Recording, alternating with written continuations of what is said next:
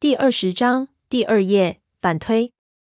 闷油瓶看着篝火，静静的给我们解释了一遍疑点。他说这里最大的问题是有好多的背包，三叔人员众多，即使他们精简装备，也不会多出这么装满东西的背包出来。而且因为整个营地的状况非常的自然，这些背包都胡乱的放在每个帐篷里，加上各种的细节，一点也不像轻装整理过装备的样子。这里的人确实是从容的离开的，但是这种从容不是通常意义上的从容，他们离开时候的状况肯定很不平常。闷油瓶说的疑点，其实我也大概注意到了，只是这个疑点可以用一些比较复杂的理由解释，所以我没有在意。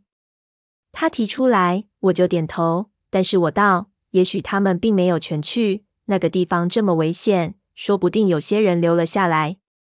闷油瓶摇头，如果有人留下来，就没有必要留下留言。这种留言只有在所有人都会离开的前提下才会留下，而且吴三省不会把必死之心告诉给手下，这是大忌，一定是在手下全部离开的最后时候，他写上去的，那些人会陪着他一起去死。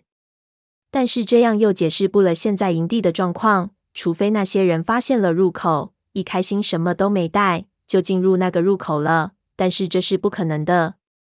胖子嗯了一声，显然觉得很有道理，他喝了口水就皱起了眉头，想了想到，这事情挺邪门，有点乱，从头上想恐怕想不明白，咱们得从后面反推。胖子总是有招，特别是这种时候。我问他怎么反推，他道，这件事情我们知道很多的结果，但是不知道过程，那么的从结果去想，先从那字开始，按照小哥的说法，那留言在这里，说明他们全部都离开了，不可能有人留了下来，那么这里有这么多的背包在，就说明人比背包少啊。这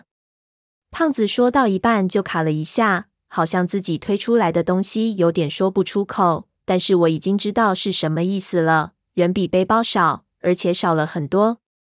那意味着有很多人都死了，而且死亡是在他们在这里扎营后发生的。沉默了一下，胖子就继续道，这里或者附近肯定发生过巨大的突变，这里没有暴力的迹象，那么突变应该发生在四周，当时应该有什么事情让他们离开了营地，然后再也没有回来，但是你三叔幸存了下来，带着剩余的人找到了入口，然后离开了，应该是这样的过程。我听了茅塞顿开，但是也听出了破绽，摇头道，不对，通常在这种情况下，幸存者必然会离开这里，也不会有心情再去寻找入口，然后回来再留记号。那么应该他们在出事之前就已经发现了入口了，胖子修正道。我点头，闷油瓶也点头，喃喃道，或许他们正是因为那次突变而发现了那个入口。也有可能，不过这个没法证实了，也没有意义。胖子道，总之他娘的这事情能成立。那么突变是什么呢？我问道，心里有点毛起来，难道是那种蛇？胖子看了看四周的黑暗和沉入虚无的雨林，道，你放心，在你睡觉的时候，我和小哥已经搞来了几桶淤泥，等一下抹到帐篷上，守夜的人身上也抹上，就不用忌讳那些野鸡脖子。不过这地方邪气冲天，说不定还有其他邪门的东西，而且变故一定在晚上发生，我们一定要提高警惕，且要记得，一旦有任何的动静，绝对不能离开营地。我点头就道，那我守第一班。